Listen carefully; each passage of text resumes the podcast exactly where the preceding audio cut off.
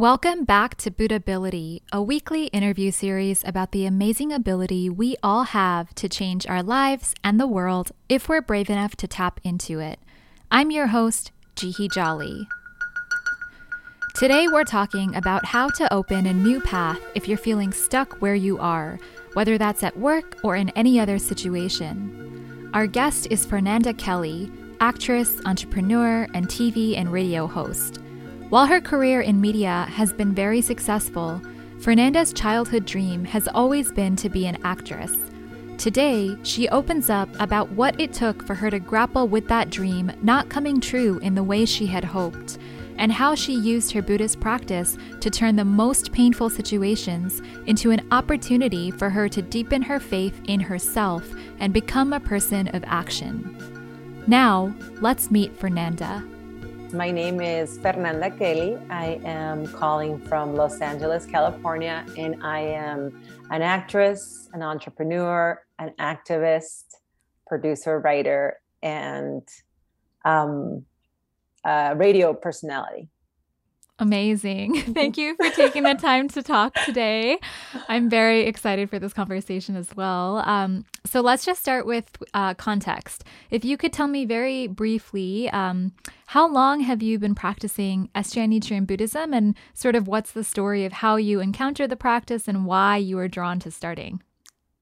Yes, I've been practicing Nichiren Daishonen's Buddhism for 17 years. And I started practicing after a fellow actress, um, she introduced me to the practice while we were on a tour of acting and took her a little bit. It wasn't that easy. I mean, she would talk to me about Buddhism all the time, and I would talk about my, you know, Catholicism. And one day I heard her chant in the hotel room, and I was like, this girl is doing witchcraft on me. oh my gosh, like, how dare she? You know, like I totally thought, and so I peeked in and she's like come in come in. You want to chant with me? And she just like got me to sit down and we chanted for maybe like it was nothing maybe a minute or two or five minutes who knows? I don't remember. And then that was that. So then months months months months later i went to an introductory meeting and i heard everyone chanting. And i just remember and i still remember the feeling of this is so bizarre but it's so peaceful and everyone is so happy Mm. So to me, you know, I did study world religions as a minor. It wasn't like totally foreign. However, it was just, it was never in my environment as real as at this moment, you know, mm. and it mm. just felt beautifully. It, it was really just, it was an automatic connection for me. I'm curious to know initially, um, was it sort of like, were you going through some kind of struggle? Did you have a goal in mind? What were the initial things that you started to chant about or, or want to see change? Definitely was a lot going on. You know, I did move to Los Angeles to be an actor. And so I was everything but an actress. I just kept having to work different side jobs and having to, you know, I don't come from family background with money or people in the industry. So I just like started paving my own path. And, you know, I was really tired of not booking, of not booking anything, commercials, shows. And so when I went that one day to the introductory meeting, they told me if you chant for 60 days, for anything you want, it will happen. And if you doesn't, then you can stop practicing. And of course, it's not that simple, you know, especially once you're in the rhythm of chanting, things don't happen that way. But I feel like at the beginning, they, you know, you're encouraged to chant, to challenge yourself. Mm-hmm. And so my challenge, my dream, my goal was to book a national commercial and to become union, right? It's the hardest thing to do as an actor. Mm-hmm.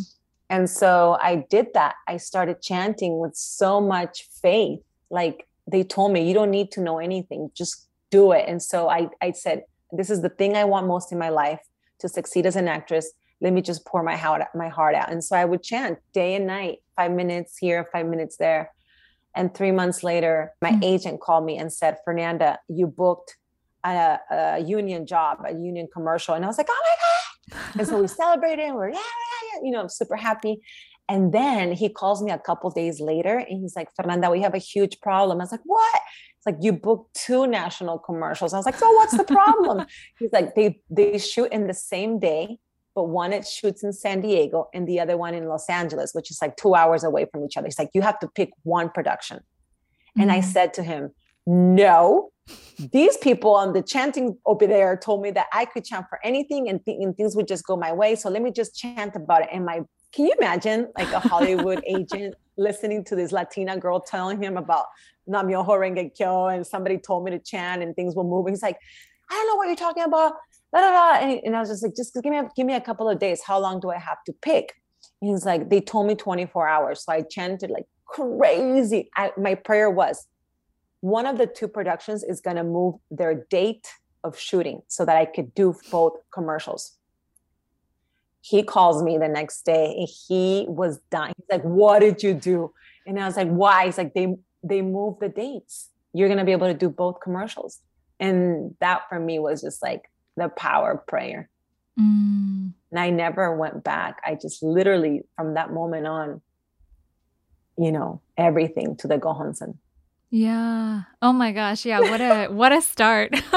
yeah. I'm uh just just thinking, you know, from the perspective of someone who's new, because um of course like conspicuous benefits in Buddhist practice are so important and we need to we need to see our lives move forward in order to continue doing anything right but mm-hmm. so much of buddhist practice is also the inconspicuous stuff or the internal shift and so um, i'm curious what your where did the journey begin on that side of things? Because chanting isn't just like you chant and you get stuff, right? There's this mm. deep internal process going on and yeah. it starts somewhere for everyone. So I'm curious where it started for you. Wow. Yeah. That's actually something that happened maybe like six months into my practice when I personally realized the shift in my behavior, most importantly. Hmm. I, you know, I am Mexican and I come from the North, which is a place where we have a temper and I come from very strong families. And so my tendency was to be very um, reactive. You know, I would react to things in, in the most natural, no filter, no thinking of the consequences way, like unpolitically correct. Like you name it, you somebody told me something, and I would just come back with three times the worst, and it, it was I was really really bad in that sense. Hmm. And so I had come from years of arguing and fighting with networks, with bosses, abuse. Like I just, I would react to these things in a horrible way, which is a very natural way, but no filters, no way of really. So anyway, so I, I started calming down. I became more hmm. mm, it wasn't compassionate yet, but it was more of a, okay, I need to think before I act. And it might seem something natural, but to someone like me that's very explosive and, you know, just goes for things, it wasn't making sense that all of a sudden I'm actually thinking before reacting. And sometimes I wouldn't even hmm. react anymore. And so one day I was having a, you know, crazy morning, like LA style and New York style, I guess. And my dad was like, You haven't chanted today, have you? And I was like, oh my gosh. And I hadn't. And so everyone saw that shift in me because I started becoming someone that was calmer, someone that was more centered, someone that was ready to really um, not react, but more like think what why is this happening what's happening here and how can i create value so mm. that was the and it's still i feel one of the biggest benefits for me because mm-hmm. my tendency was to react and to be arrogant and to just quit walk out i'm done hmm.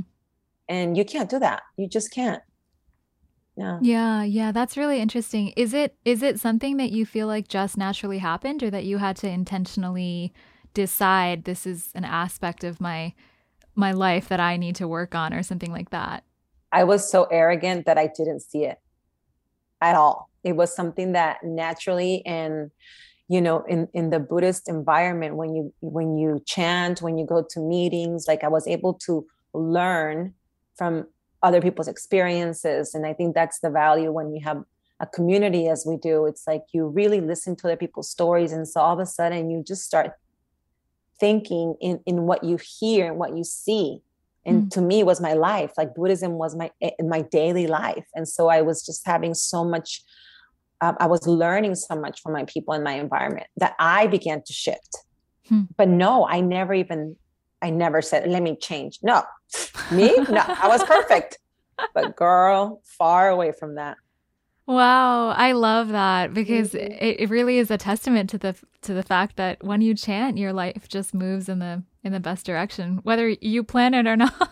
yep, yep. It's like you can't lie to the Gohonzon, no mm. matter if you think if you you know there, that's why I love the fact that we don't strategize in front of the Gohonzon because it's it's about the heart. It's like your life needs to move in the direction to be better, so mm. it automatically does. Totally makes yeah. sense. So today's topic or what we're what we're really going to dig into today is this sort of universal challenge of dealing with your present circumstances, especially when you have a really big dream um, or you want to be doing something different than what is in front of you. And I'm imagining, given your career, that there's been a lot of that. Um, mm. But before we dive into the details of that, just for context, if it's okay, I ask, um, why acting? Like, where did this sort of dream begin? Yes. You know, I was around eight years old. I can remember being eight years old and being in, in our family living room. And I would do my homework listening to music, the, the vinyl albums of my parents, right? And like the, the greatest singers and, and so forth. And there was one specific singer, her name was, because she passed away, Rocío Dúrcal. She's from Spain and she was famous for wearing big long dresses and she would dance you know like flamenco as she sang like her voice was angelical. I mean she's one of the best singers that we you know latin america and europe has had. And i would just um, see her on tv hear her on the albums and i was like i want to be that person. I want to i want to walk that way on this on you know on stage and i want to sing. And i just i fell in love with her performance and just being a performer and then, you know, I told my dad, I want to be like Rocío Dúrcal. And my dad's like, honey, you need to take, you know, singing lessons. You need to take this, but first you're going to go to school. And so that was the end of the conversation. Like my dad said, you can do whatever you want, but first you got to go to school. Mm-hmm. And so that's the way I grew up. Like I grew up dreaming and having all these beautiful, like magical fantasies of being a superstar and being on stage. However, I couldn't study it because my dad would not allow me to. Mm-hmm. And so finally, when I was at an age, maybe like 13, 14, I told my mom I want to start modeling. And so that's how it started because I didn't know how to, you know, in San Diego, there wasn't acting back then. Mm. And that's where the dream started. Like, really, was when I was eight years old. Huh. I just knew it. Okay, so so let's jump into sort of today's topic. Um, just to contextualize it, you know, people who are listening are probably listening because whatever career path they chose, they it's a very universal feeling to sort of be like, why am I here when I want to be there? you know, mm-hmm. and um, Buddhism is about winning where you are at the same time, it's also about really having great dreams and goals and advancing towards them. So I'm wondering if you can share a little bit about your career challenges in that regard specifically. So I don't know if you want to start at the beginning timeline wise, or there's like a concrete time period where you really struggled with that feeling and kind of how you chanted about it. Mm-hmm. I still struggle. Mm. I still struggle. It's it doesn't go away because my dreams are so big the only thing I now understand is that it's going to happen. I know it in my veins, in my heart, in my soul. There's absolutely no doubt. And the reason why I struggle with it is because I want it now. But I also know that in the meantime, I'm creating a story, which is my story, which I will be able to inspire so many others that probably don't know about Nam-myoho Kyo or don't have the uh, I got this, you know, um, kind of attitude. And so I'm going to be proof that if I can do it, then so can you. But you know, mm-hmm. my entire I've been in this industry for 20 years, and and so I came to study, you know, to Los Angeles with nothing in my pocket, and and I, I came to an acting school, and and then I, I graduated, and and I couldn't book anything, and so I, you know, I went to audition for a movie and a, a, guy from a producer saw me and they're like, Do you want to be a TV host? And so I began hosting as a TV host out of necessity. You know, I, but I didn't like it. I had to interview all the stars when mm-hmm. I wanted to be the star. And that became my career. I mean, I became a TV host. I have Emmys and Tellys, and I just been, you know, it, it became my life for so many years. I'm, I'm very, um, blessed to have that side, but it was all I was always in pain. And as I was chanting, I would chant like for my breakthrough acting role. When is my breakthrough acting? And it wouldn't come, and it and it still hasn't arrived yet. Mm-hmm. You know hmm. that breakthrough acting role. but the difference is that now in, in, in the moment when i realized it was about five years ago, I was chanting to be released from a TV show, a travel show that I had, kind of like Anthony Bourdain. It was a travel show. Mm-hmm. And I had, you know, been there for seven years. It was a national show on Univision, Emmys, Tellys, all the awards you can imagine, the fame, the first class tickets, the, you know, the red carpets, the Emmys, Grammys, you name it, I was there. Right. Um, and I was still very unhappy. I was making so much money and still unhappy. And I was like, this is not for me. I need to chant to so that I can leave this place and book a, a, a movie or something or a sitcom. And it was a process of a year. I remember chanting like, okay, I want to leave this place. I'm done, blah, blah, blah. And then that moved, that transition into, okay, well, I'm here. So let me appreciate everything that I, this has given me, right? Because I was able to buy my mom a home. I bought my mom a car. Like I just had like so many blessings. And then that transition into okay i'm grateful for this. I'm here now. Let me just really create value and just enjoy where i'm at. Hmm. and so as soon as i did that something shifted in my life that i was fired. I didn't book the tv show or the movie but i was laid off.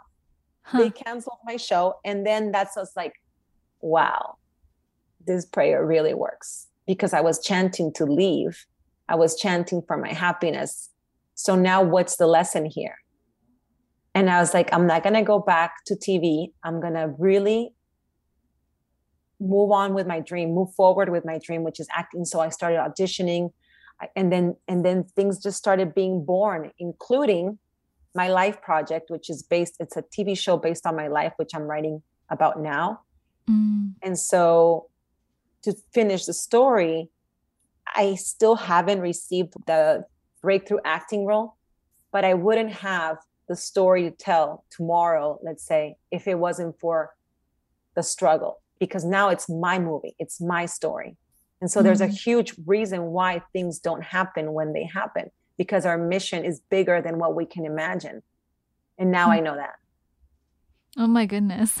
Yeah, now I know that. And so I'm just so eager to share all my experiences like i have been through so much in these 20 years and i'm ready to share i'm ready to create value with it and mm. inspire mm-hmm. all the little girls out there all the young women all the women that feel judged that don't feel seen that feel abused that have gone through abuse with this show oh my mm-hmm. goodness that's incredible. It's yeah, I, I want to unpack this a little bit if if that's okay with you because I'm thinking um it it sounds like almost effortless now in the way you share it, but obviously in, in retrospect, right at the end, the once it clicks, you're free. But I imagine that's not how it's been feeling.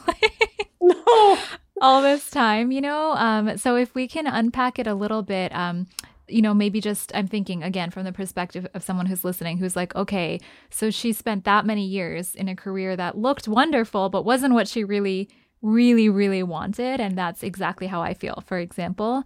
Um, how did you begin to to even tackle it in terms of, you know, I guess you you by the time you had already started hosting, you were also practicing Buddhism, right? Mm-hmm, so mm-hmm. um yeah, what were your sort of like, what did the suffering look like initially? And then what kind of first steps did you take? Like, okay, so this is what I have to do in terms of my Buddhist practice. Does that make sense? Mm-hmm. It's just so complex. I think that, you know, my mind would always go like, how can I be helped? Who is going to save me so that I mm-hmm. can make it? I need someone, something out there to give me the job. And so mm-hmm. I would suffer a lot because I wouldn't feel supported by my community. I wouldn't feel supported by the casting directors. I wouldn't feel support. I, w- I kept blaming my environment and it was just so painful. Like, am I not good enough? Am I not Latina enough for you? Am I not white enough for you? Like so many concerns and, and, and, and, you know, painful questions would come up in my life and in my prayer. And then I would go get guidance and it was just like keep chanting keep making causes keep keep being a leader keep inspiring other women and, and, keep connecting and it was just so not about acting and so i was like what, what does that have to do with my career it was just such a time so confusing because there's no answer no one can give you the answer. And so I just dove into the teachings really on attaining Buddhahood in this lifetime. It's like a Gosho that I would read, read, and reread because it says that we ourselves are Nam-myoho Renge Kyo. And so I just started chanting. And then the, it's even more painful when you're chanting and your family says, Well, what's this Buddhism about if you're not doing what you love? You know, it's just so mm. people would judge me, friends and family, why are you still there? so what did i do i just dove into the teachings and then i studied and studied and studied and eventually i realized that it wasn't about them giving it to me is that i had to believe it i had to create it for myself hmm. But it was painful. It's still painful again. Yeah. Thank you for sharing honestly. No i i hear you. I can i can imagine um yeah whatever the whatever the circumstances might be it's just uh yeah waiting. Waiting is painful. Waiting is painful. Yeah. And looking for validation or outside to to give you something is even more painful. And i think that's one of the things that i learned that i must stop. Hmm. everybody has their path though. You know this is my journey. I feel like my journey is to take you know the the to make it happen for myself. Mm-hmm. my story won't be she was discovered or she went to a casting. Who knows? Maybe it will but it, it hasn't been that way. So it's always i've always had to create it. Yeah. And i feel that because my thing was well, i don't have this person. I don't have that. I don't know. They don't like me. They don't want me. And so that was my story and now it's not. I completely changed that story to okay what am i gonna do? Yeah. So i've was, had to learn a lot too. Yeah, yeah, absolutely. I think that's such a powerful thing because, um, you know, just playing playing back what you're you're sharing for people who are new to Buddhism. Buddhism concern we we hear this all the time, right? Buddhism concerns itself with winning. You win or you lose, which is not something people really hear a lot when they think of Buddhism, or at least the Western image of Buddhism, right? Um, mm-hmm. Um, so I, I guess you know if you had to share what that what that means to you, um, what what do you think it means to win where you are like for someone who's trying to even formulate a determination it's to be happy. Like to genuinely feel happy even though the circumstances in your environment are not reflecting what you want. It doesn't mean that it doesn't affect you or that it doesn't you know hurt me or that it doesn't create some sort of feeling at the moment where i'm living it. But when like for example i know that i can change anything in my life if i create value from it and that makes me happy. And i never feel a victim to any situation. Hmm.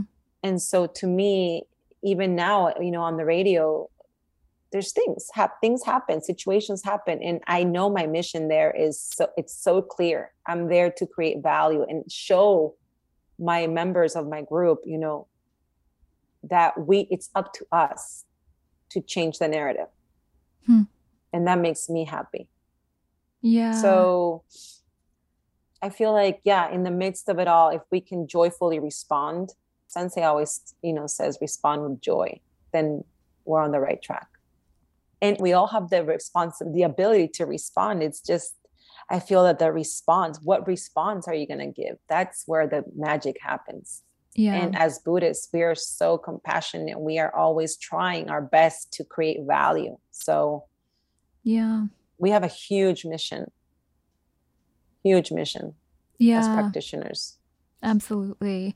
Um, oh, well, on that note, I always like to ask people um, if you have a favorite Buddhist concept or a quote or something you really hold on to in terms of, you know, being able to actually apply this philosophy to your life. So, yeah, Yes, definitely. And it's really short and sweet. Rely on the law and not upon persons.